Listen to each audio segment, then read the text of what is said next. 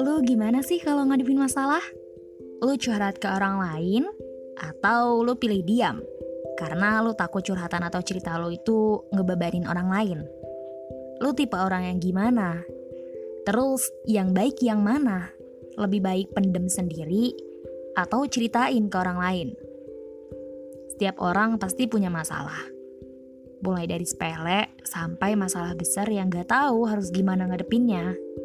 Well, di sini gue mau bahas apa sih sebenarnya masalah itu? Gimana ngadepinnya? Bahaya nggak sih kalau kita diemin aja? Buat gue sendiri, masalah adalah suatu hal yang mengganjal pada kehidupan gue. Dan masalah itu selalu datang kapan pun ia mau. Semua orang itu pasti punya masalah, tanpa terkecuali. Dia miskin, dia kaya, dia anak tukang rongsok, atau dia anak sultan. Gak ada hubungannya karena manusia ditakdirkan berdampingan dengan masalah.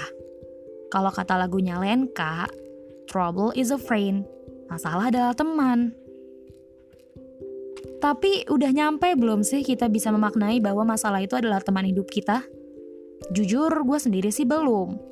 Gue baru bisa paham bahwa ketika ada masalah baru dalam hidup gue, berarti ada pelajaran baru yang bisa gue petik gue ambil hikmahnya dan gue berusaha buat menjadi lebih dewasa. Semampu apa sih kita bisa ngadepin masalah yang ada? Sebisa apa kita bisa mencari jalan keluar dari masalah yang ada? Mampu nggak? Atau karena emang lu udah ngerasa bahwa hidup lu adalah sebagian dari masalah, terus lu diem aja? Gak lakuin apa-apa, tenang dan biar nanti selesai dengan sendirinya. Yakin gak sih lo bisa selesai gitu aja? Yakin gak sih lo bisa selesai gitu aja? Bukan yang ada masalah yang lu diamin itu bisa makin berbahaya dalam hidup lu. Ya tergantung sih. Tergantung lu lihat masalah itu dari sudut mana. Dan tergantung masalah yang lu anggap masalah itu seperti apa.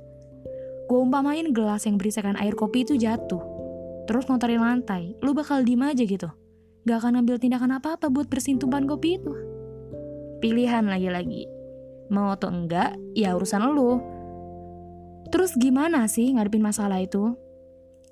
Guys, buat lo yang suka curhat sana sini, cerita sana sini, buat cari jalan keluar dari masalah lo, atau hanya ingin bercerita agar beban-beban masalah minimal gak terlalu berat lah dipikirin, langkah itu efektif. Dengan lu curhat, cerita ke orang yang lu percaya, orang yang bisa lo yakinin, dengan cerita sedikit demi sedikit lo gak akan merasakan beban yang berat dalam hidup lo. Seenggaknya energi negatif yang selama ini ada dalam otak lo, dalam hidup lo itu bisa lo tuangin ke orang lain dengan jalan curhat. Kalau lo mau sekedar curhat atau cerita lo didengerin, lo bisa pergi ke sahabat lo, temen lo, saudara lo, orang tua, atau tongkrongan lo. Lo bisa ajak mereka discuss juga kan? Tapi kalau lu mau solusi atau jalan keluar dari masalah, lu bisa ceritain masalah lu dengan baik, dengan bahasa yang dewasa. Lu bisa pergi ke psikolog, pergi ke sahabat kepercayaan lu, atau lu bisa curhat sama Tuhan lu. Jangan sampai masalah itu lu pendem gitu aja. Lu diemin dan lama-lama lu bakal tahu sendiri akibatnya. Lu bakal stres, depresi, dan semua kegiatan lu bakal keganggu. Lu gak bisa akhirnya menikmati hidup. Ketika lu curhat, artinya lu membagi cerita lu ke mereka.